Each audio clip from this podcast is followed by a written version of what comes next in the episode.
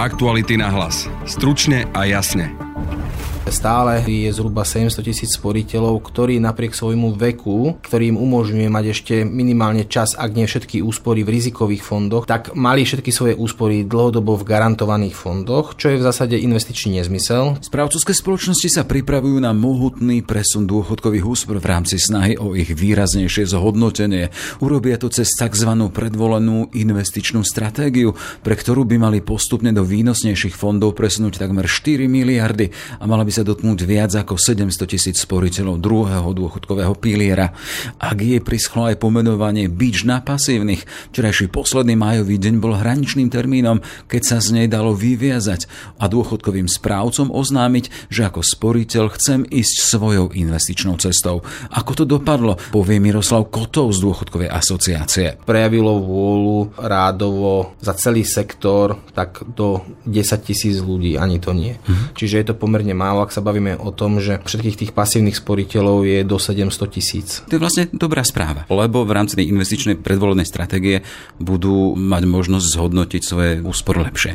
Je to prvá časť dobrej správy. Uh-huh. Prinesieme tiež nové podrobnosti k možnému ruskému zasahovaniu do našich volieb, s ktorými prichádza ex-minister Jaroslav Náď v rozhovore pre náš portál. To nebolo tak, že by slovenské spravodajské služby prišli na nejakú informáciu, čo by niekto mohol hovoriť, že išlo povedzme na objednávku alebo niečo podobné. Nie zahraničná spravodajská služba zjavne pri inej činnosti, ktorú vykonávali, sa dostali k týmto informáciám. Ešte predtým ponúkame krátky spravodajský súhrn. V prípade vraždy Jana Kuciaka a jeho snúbenice by mohli pribudnúť nové dôkazy. Môže ich priniesť pokročila analýza mobilov obžalovaného Mariana Kočnera a odsudenej Aleny Žužovej. Žiadajú o ňu dozoroví prokurátori prípadu. Podrobnosti sa dočítate v článku Lavry Keleovej na portáli Aktuality.sk. Na Slovensku začína platiť naj najväčšia súdna reforma. Namiesto zániku časti súdov sa mení ich postavenie iným agenda. Sudcom slúbuje možnosť väčšej špecializácie, občanom aj online pojednávania. Rozpočtová rada upozornila na chýbajúce vládne opatrenia pre naplnenie avizovaného zámeru zníženia deficitu verejných financií. Futbalista Marek Hamšik zas ohlasil koniec kariéry. Počíta s ním po tohto ročnej sezóne. Je štvrtok, 1. júnový deň, počúvate podcast Aktuality náhlas. Moje meno je Jaroslav Barborák. Milí poslucháči a poslucháčky, dnes sme pre vás mimoriadne otvorili prvú epizódu našej novej podcastovej série Telo. Telo. Podcast o normách krásy a zdravia. Tento podcast je štandardne súčasťou spoplatneného balíčka Aktuality navyše, ale teraz môžete prvú epizódu mimoriadne počúvať zadarmo na našom webe aj v podcastových aplikáciách.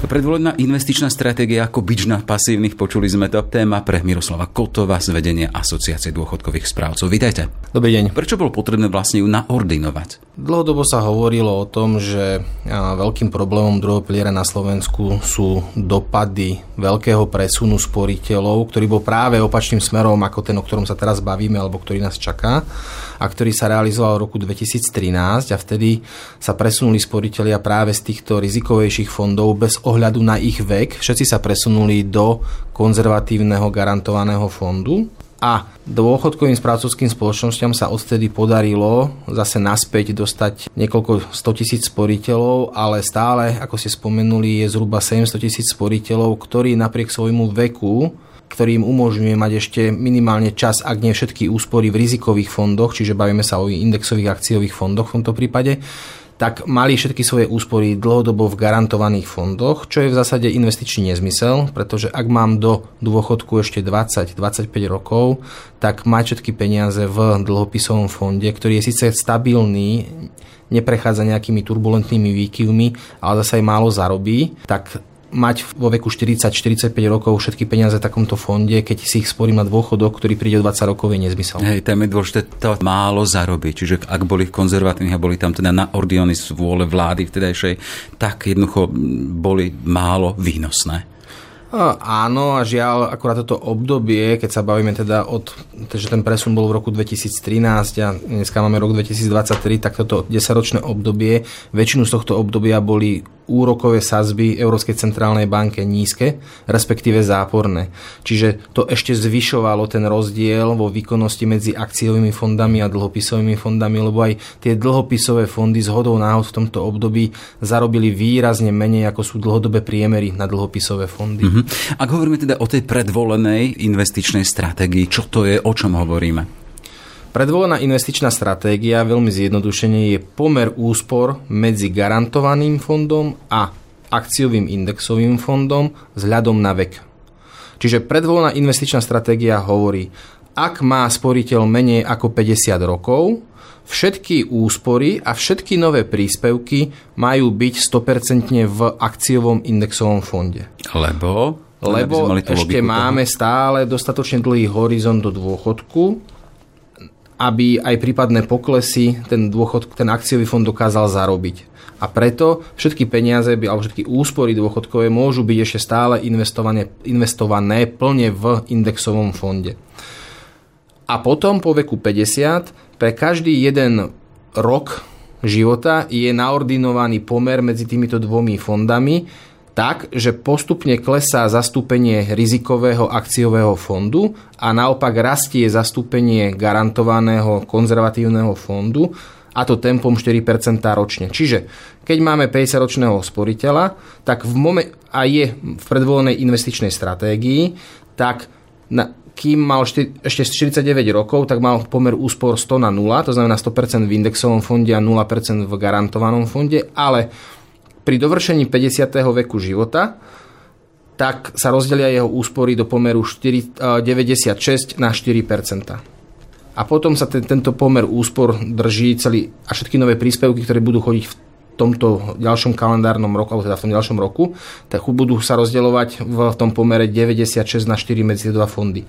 Keď dovrší 51 rokov, tak sa to opäť prehodnotí a posunie sa to o ďalšie 4%, čiže bude mať pomer úspor 92 na 8. A takto budeme postupne klesať, až sa dostaneme do úplne konzervatívneho fondu. To, e, to znamená, že gro, ich, gro úspor sporiteľov alebo až všetky úspory budú investované už iba v tom garantovanom fonde. Samozrejme, že aj títo môžu byť aktívni a môžu do toho zasiahnuť s tým, teda, že vyslovia vôľu a povedia, že nechaj to všetko, napríklad všetko v tých indexových. Hej? Je no, taká možnosť. Predvolená investičná stratégia nie je povinná. To mhm. znamená, že každý, kto sa do nej zaviaže a si to neskôr prehodnotí, že to nechce byť v predvolenej investičnej stratégii, sa s nej môže vyviazať. A zase naopak, keď je niekto vyviazaný, tak sa môže kedykoľvek prejaviť vôľu, že chcem vstúpiť do predvolenej investičnej stratégie. Takže áno, sporiteľ nemusí byť v predvolenej investičnej stratégii, ale zároveň platí, že aj keď je vyviazaný z predvolenej investičnej stratégie, tak ako sa bude blížiť do dôchodku, tak aj pre ňoho platia nejaké limity, koľko minimálne musí mať v garantovanom fonde, aby sme sa nedostali do takého stavu, že klienti nadšení z minulých výnosov akciových trhov ešte rok pred dôchodkom alebo dva roky pred dôchodkom budú mať všetky úspory v indexovom akciovom fonde a on potom poklesne o 30% a to by bol veľký problém pre týchto sporiteľov. Čiže aj títo sporiteľia, ktorí sú vyviazaní z predvolenej investičnej stratégie, tak majú určité limity na držbu garantovaného dlhopisového fondu a tieto limity opätovne zase rastú, ako, ako sa blížia k dôchodku. Je tam v každom prípade v tom systéme taká záchranná brzda, ktorá má pomôcť tomu. Stále hovoríme o tom, teda máme tu pasívnych a aktívnych sporiteľov, kým sa ešte dostaneme k tomu 31. máju a tomu medzinku, keď mohli čosi tí pasívni urobiť trošku čosi aktívne. Poďme len si povedať ten rozdiel medzi pasívnymi a aktívnymi v rámci sporenia v súkromných dôchodkových e, schémach, že aký rozdiel v nich je? Len tak vyslovene ten praktický a rukolapný. Pasívny sporiteľ je ten, ktorého úspory boli v roku 2013 štátom presunuté do garantovaného fondu. V rámci tej investičnej toho nezmyslu, hej? Áno. A odtedy ten sporiteľ nespravil žiadne rozhodnutie o tom, že chce tento pomer úspor zmeniť. To znamená, vtedy sa mu presunuli úspory 100% do garantovaného fondu a ten sporiteľ dodnes má 100% v garantovanom fonde. Uh, každý iný sporiteľ, to znamená sporiteľ, ktorý vstúp, takto, títo sporiteľia sú teda tí pasívni. Mm-hmm. A keď sa bavíme o aktívnych, to sú všetci ostatní. To znamená, že do tej kategórie aktívny sporiteľ spadajú tí, ktorí po apríli 2013, kedy bol ten presun, vstúpili do druhého piliera, čiže ich sa netýkal ten presun úspor. Tí, ktorí po roku 2013 zmenili rozloženie úspor v rámci jednej dôchodkovej správcovskej spoločnosti, alebo sporiteľia, ktorí zmenili dôchodkovú správcovskú spoločnosť po roku 2013. To znamená, ak moje dnešné rozloženie úspor je výsledkom môjho vlastného rozhodnutia, som aktívny sporiteľ ak moje dnešné rozloženie úspor je výsledkom štátneho nastavenia v roku 2013, tak som pasívny sporiteľ. Mm-hmm. A máte to prepočítané, že aký rozdiel možno v tej ich peňaženke v rámci tých úspor na tom súkromnom dôchodkovom účte je? Aký ten rozdiel, keď máme jedného pasívneho, ten, ktorý to nechal životu v rámci tej, toho investičného nezmyslu a toho, ktorý k tomu pristúpil aktívne a povedal, aha, tie indexové zarábajú viac? Eurové prepočty sa robia veľmi ťažko mm-hmm. nad sporiteľmi, pretože každý sporiteľ je iný. Jeden sporiteľ mohol mať v roku 2013 už pomerne vysoké úspory v tom uh, druhom pilieri a potom nemusel prispievať nič. Ďalší sporiteľ tam nemusel mať alebo mohol tam mať len 1 euro prvý príspevok v roku 2013 a potom si poslal veľké príspevky. Čiže robiť nejaké prepočty na eurá nedáva zmysel, ale musíme si uvedomiť to, že ako som spomínal, to, za to obdobie tých desiatich rokov, kým akciové trhy rástli e, rádovo o stovky percent, tak dlhopisové trhy za toto obdobie rástli o jednotky percent. Čiže ten rozdiel je enormný. Mm-hmm. Čiže len keby na, na príklade jednorázovej investícii, keď sa bavíme, že keď tam má niekto tisíc, tak keď to zrastie o 100%, tak znamená, že tam mám 2000 a keď to zrastie o jednotky percent, tak z tisícky tam mám 1050. Jasné, jasné. Takže to je ten príklad toho modelového Jana a Luda napríklad. Poďme k tomu medzníku. Hej. Dnes je 1. jún, ale mali sme tu polnoc z 31.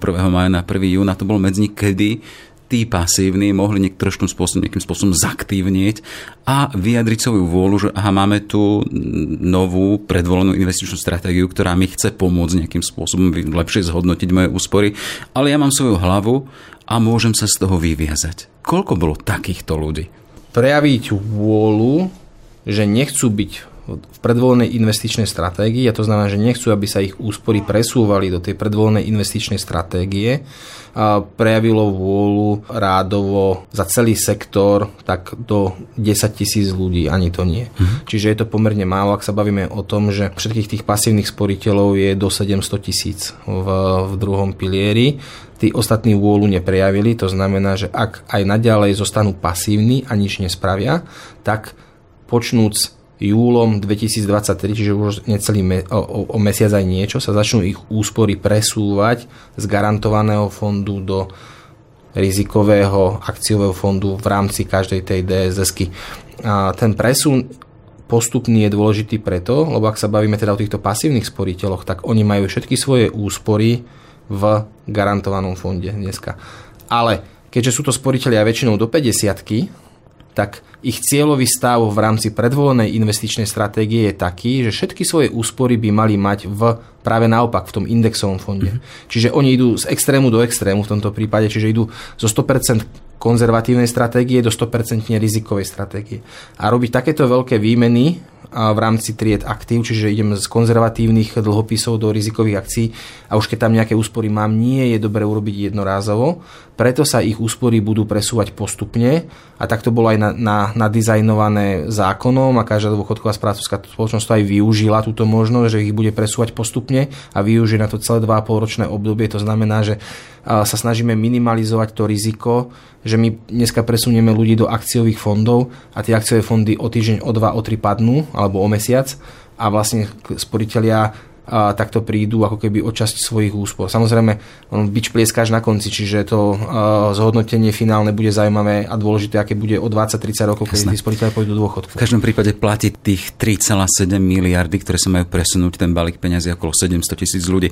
Keď sa vrátim k tomu počtu, hovoríte, že rádovo 10 tisíc bolo tých, ktorí prejavili tú svoju vôľu a chceli sa vyviezať. To je vlastne dobrá správa lebo v rámci tej investičnej predvolenej stratégie budú uh, mať možnosť zhodnotiť svoje úspor lepšie. Je to prvá časť dobrej správy, uh-huh. pretože nie je, dô, nie je dôležité len ľudí do predvolenej investičnej stratégie dostať, ale aj ich tam udržať. Uh-huh.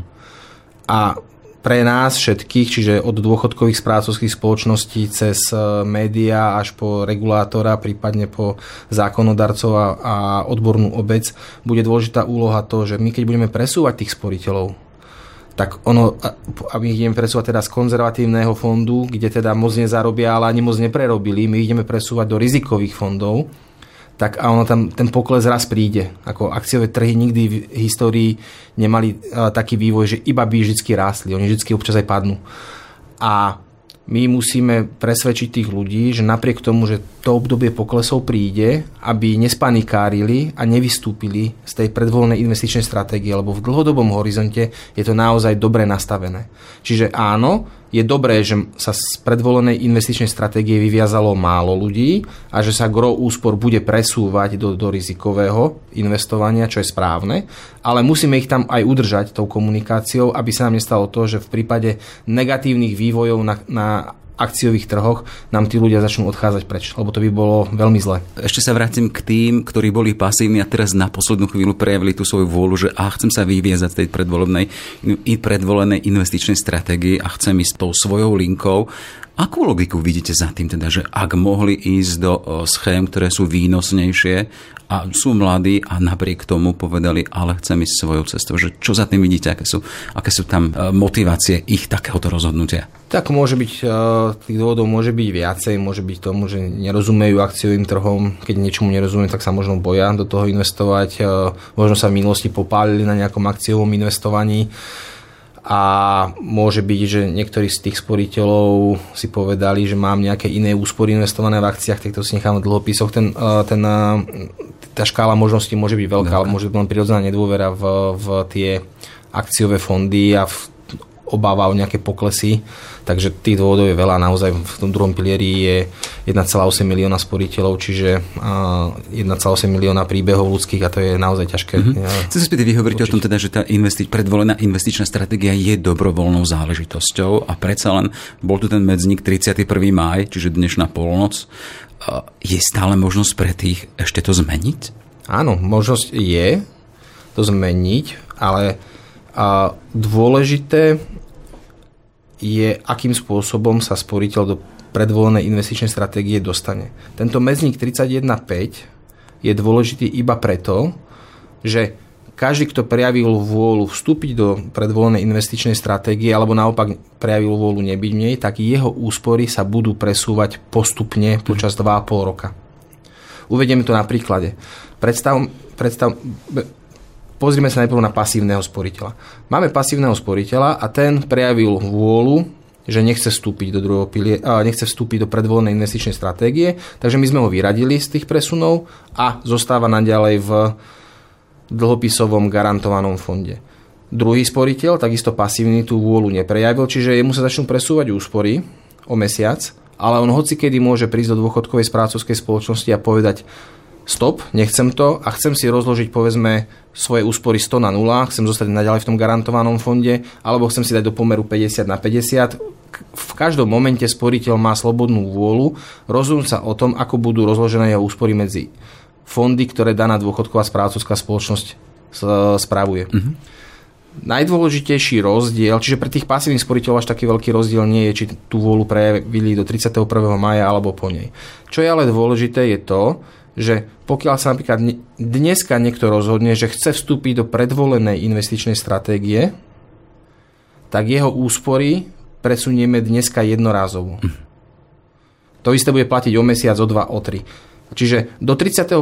mája platilo, že kto prejaví vôľu vstúpiť do predvolenej investičnej stratégie, tak jeho úspory sa budú presúvať postupne počas tých 2,5 roka, čím sa znižuje riziko nesprávneho načasovania tohto presunu ale keď niekto vstúpi do predvoľnej investičnej stratégie 1. júnom počnú z hocikedy v budúcnosti, tak jeho úspory sa rozložia do toho pomeru daného predvoľnou stratégiou k tomu dňu jednorázovo. Čiže zase mám sporiteľa, ktorý má dneska úspory 100% v garantovanom fonde a po, má ich mať 100%, podľa predvoľnej stratégie by ich mal mať 100% práve v tom indexovom fonde a dneska nám doručí žiadosť, lebo dneska už máme 1. júna, dneska nám doručí žiadosť, chcem tú predvolenú investičnú stratégiu. My tú žiadosť spracujeme a hneď zajtra mu tie jeho peniaze jednorázovo celý majetok prehodíme do presne opačného pomeru, to znamená, že mu nakúpime ten indexový fond a predáme mu ten, čiže znižíme jeho, teda vynulujeme jeho úspory v garantovanom fonde a presunieme tie celé jeho úspory do indexového fondu a spravíme to jednorazovo. Kdežto keď tú vôľu prejavil včera alebo predčerom, čiže do konca mája, tak sa kvalifikoval do tých presunov, ktoré začnú teda budúci rok, budú dva pol roka. Čiže sporiteľia, jedna aj druhá skupina, pasívny, aktívny, oni vždy budú môcť prejaviť vôľu aj po 31. máji, hoci kedy v, v budúcnosti. Je, jeden základný rozdiel je ten, že uh, ich vôľa sa potom uh, prejaví na ich dôchodkových úsporách hneď v nasledujúci deň, kdežto teraz sa tie presuny budú trvať 2,5 roka. Hej, keby tu stál XY, spomínali sme Jano alebo Ludo, aktívny či pasný, ale chcel by sa s vami poradiť, teda tak čo spraviť. Uh, tak som sa rozhodol, že sa s nej vyviažem, ale keď počujem vás, čo hovoríte, má to zmysel, môže sa to zhodnotiť lepšie, tak čo? Urobiť to? sporiteľia, ktorí sa nechcú venovať na nejakej pravidelnej báze investovaniu a sledovať vývoj trhov a sledovať rozloženie úspor svojimi vlastnými rozhodnutiami, čo teda je väčšina sporiteľov v druhom pilieri, tak pre nich tá predvolená investičná stratégia je jednoznačne vhodná. Takže ja by som to každému odporúčal, aby si tú predvolenú investičnú stratégiu nastavil. A samozrejme, pokiaľ sa bavíme o nejakých pár percentách sporiteľov, ktorí finančným trhom rozumejú, ktorí chcú mať inak rozložené úspory, a chcú sa tomu venovať, tak samozrejme tá možnosť tam je, ale pre bežného radového sporiteľa je naozaj tá predvolená investičná stratégia dobrá v tom, že je to taký uh, predvolený automat, ktorý ho prevedie vlastne celým tým životným cyklom od začiatku až po dôchodok a rozkladá mu tie úspory tak, ako to nadizajnovala uh, odborná obec a ja si myslím, že to je dobre nastavené. Na druhej strane aktivita má vždy zmysel aj ocenenia možno aj výnosmi. Áno, pokiaľ sporiteľ to robí s vedomím toho, ako sa môžu akciové mhm. trhy vyvíjať a nebude to prepínať v panike. Mhm. Alebo si nechá poradiť poklese, od odborníkov. Nechá si poradiť, tak samozrejme vždycky s vyšším rizikom je v dlhodobom horizonte spojený aj vyšší výnos, čiže áno, pokiaľ by niekto chcel mať vyššie úspory v rizikových indexových akciových fondoch, ako je tomu v predvolenej investičnej stratégii, tak je to možné, ale musí to robiť s tým vedomím, že vie, čo ho čaká. Dobre, dôchodkové záležitosti a Miroslav Kotov z vedenia Asociácie dôchodkových správcovských spoločností. Všetko dobré, nech sa darí. Ďakujem za pozvanie, pekne. Nech to vynáša. Tak, tak. Exminister obrany Jaroslav Nad začiatkom týždňa prišiel s výbušnou správou, podľa ktorej chce Moskva zasiahnuť do predvolebného diania na Slovensku, a to prostredníctvom finančnej podpory pre stranu Smer. Robert Fico sa samozrejme ohradil. Jaroslav Naď však naďalej tvrdí, že to môže byť inak. Podrobnosti zisťoval Marek Bíro v rozhovore, ktorého čas vám teraz ponúkneme. Celý vyjde v piatkovom podcaste Ráno náhlas a tiež v prepise na portáli Aktuality.sk. Točíme sa teda okolo toho, ja len vysvetlím teda, že týka sa to vlastne toho vašom výroku v televízii Markíza, kde ste povedali, že nejaká osoba mala v Rusku vyberať peniaze na manipuláciu volieb v prospech strany Smer. Túto informáciu zatiaľ nepotvrdil Potvrdili ste ju vy, pán Heger, ale pán predseda parlamentu sa vyhýba odpovede aj pani prezidentka. Čo to znamená teda, že to nepotvrdili tú informáciu? No to je ich rozhodnutie, samozrejme, e, ja im do toho vstupovať nebudem. Ja som povedal, že sa nemusia báť to potvrdiť, lebo to, že potvrdia, to nie je nič nové, veď to naozaj celý svet vie, celý demokratický normálny svet vie, že Rusi sa snažia e, pôsobiť vo voľbách a áno, e, u nás na to majú svojich partnerov, s ktorými e, to chcú robiť a primárne teraz zo stranou Smer a preto to je problém, lebo to je pôsobenie cudzej moci a je to pôsobenie cudzej moci ilegálnym spôsobom. No ale však nechajme v pohode, ja, viete, ja nie som tu na to, aby som prinašal dôkazy, na to je policia, na to určite spolupracujú so spravodajskými službami, našimi zahraničnými. To, že Smer sa bojí a že vedia dobre, že majú za ušami a bolo to vidno na tej včerajšej tlačovke, kde konšpirovali o nejakých e, protismeráckých stretnutiach v Bruseli a, a podobné nezmysly, e, ktoré sme potom na tlačovej konferencii úplne jasne vyvrátili aj my v strane demokrati, tak e, Faktom je, že to sa snažia prekryť túto vec, lebo vedia, že to je problém. Ja som videl už na mieste v televízii Markiza v tej relácii na telo, ako to vykolajilo vlastne Roberta Kaliňáka, lebo on si uvedomil, že aha, už sa o tom vie a je to problém. Ale spravodajské informácie majú rôznu dôveryhodnosť. Táto informácia bola potvrdená, ktorú ste dostali? No, bola dôveryhodná? No, to bola veľmi dôveryhodná. Bola veľmi dôveryhodná a viete, ešte raz, to nebolo tak, že by slovenské spravodajské služby prišli na nejakú informáciu, čo by niekto mohol hovoriť, že išlo povedzme na objednávku alebo niečo podobné. Nie. Zahraničná spravodajská služba zjavne pri inej činnosti, ktorú vykonávali, sa dostali k týmto informáciám. To je zásadná vec A je to naozaj dobré, že sa o tom hovorí na verejnosti, lebo to je fakt e, otázka demokratického systému na Slovensku.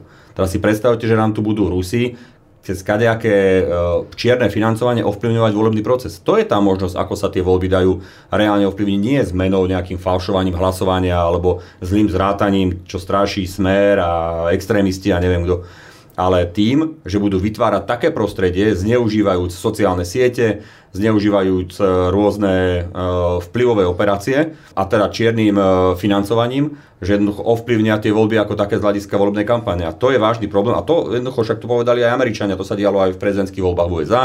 To sa dialo aj v kongresových voľbách USA, stalo sa to, ako som už povedal, pri Brexite, jednoducho množstvo iných vecí, to je modus operandi ruských spravodajských služieb a vždy si nájdu nejakého trojského konia, e, trojského konia v tej ktorej krajine a u nás zjavne si našli v podobe extrémistov a smeru. Ja rozumiem, že to je utajovaná skutočnosť, ale rôzne otázniky sa pri tom vašom výroku objavili.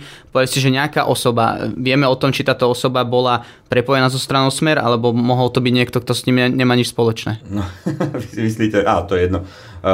Ja vám detaily hovoriť nemôžem, ale mm-hmm. ako nepodceňujme naozaj slovenské orgány v trestnom konaní, slovenské spravodajské služby a ani našich, naše partnerské spravodajské služby zo zahraničia, ktoré s takouto informáciou prišli. Nepodceňujme ich, lebo oni veľmi dobre vedia, prečo to robia, ako to robia a keď už takouto vecou prišli, tak si musia byť úplne istí.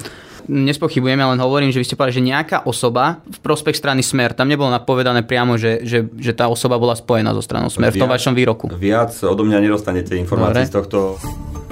Aktuality na hlas. Stručne a jasne. Či sa predsa len kolegovi Marekovi Bírovi podarilo zistiť o prípade viac, to si už budete môcť vypočuť v piatkovom podcaste Ráno náhlas s exministrom Jaroslavom Naďom. Do pozornosti dávam aj rozhovor s učiteľom roka Rastislavom Očenášom, ktorý nájdete rovnako v našich podcastových kanáloch. Pekný deň želá Jaroslav Barborák. Aktuality na hlas. Stručne a jasne.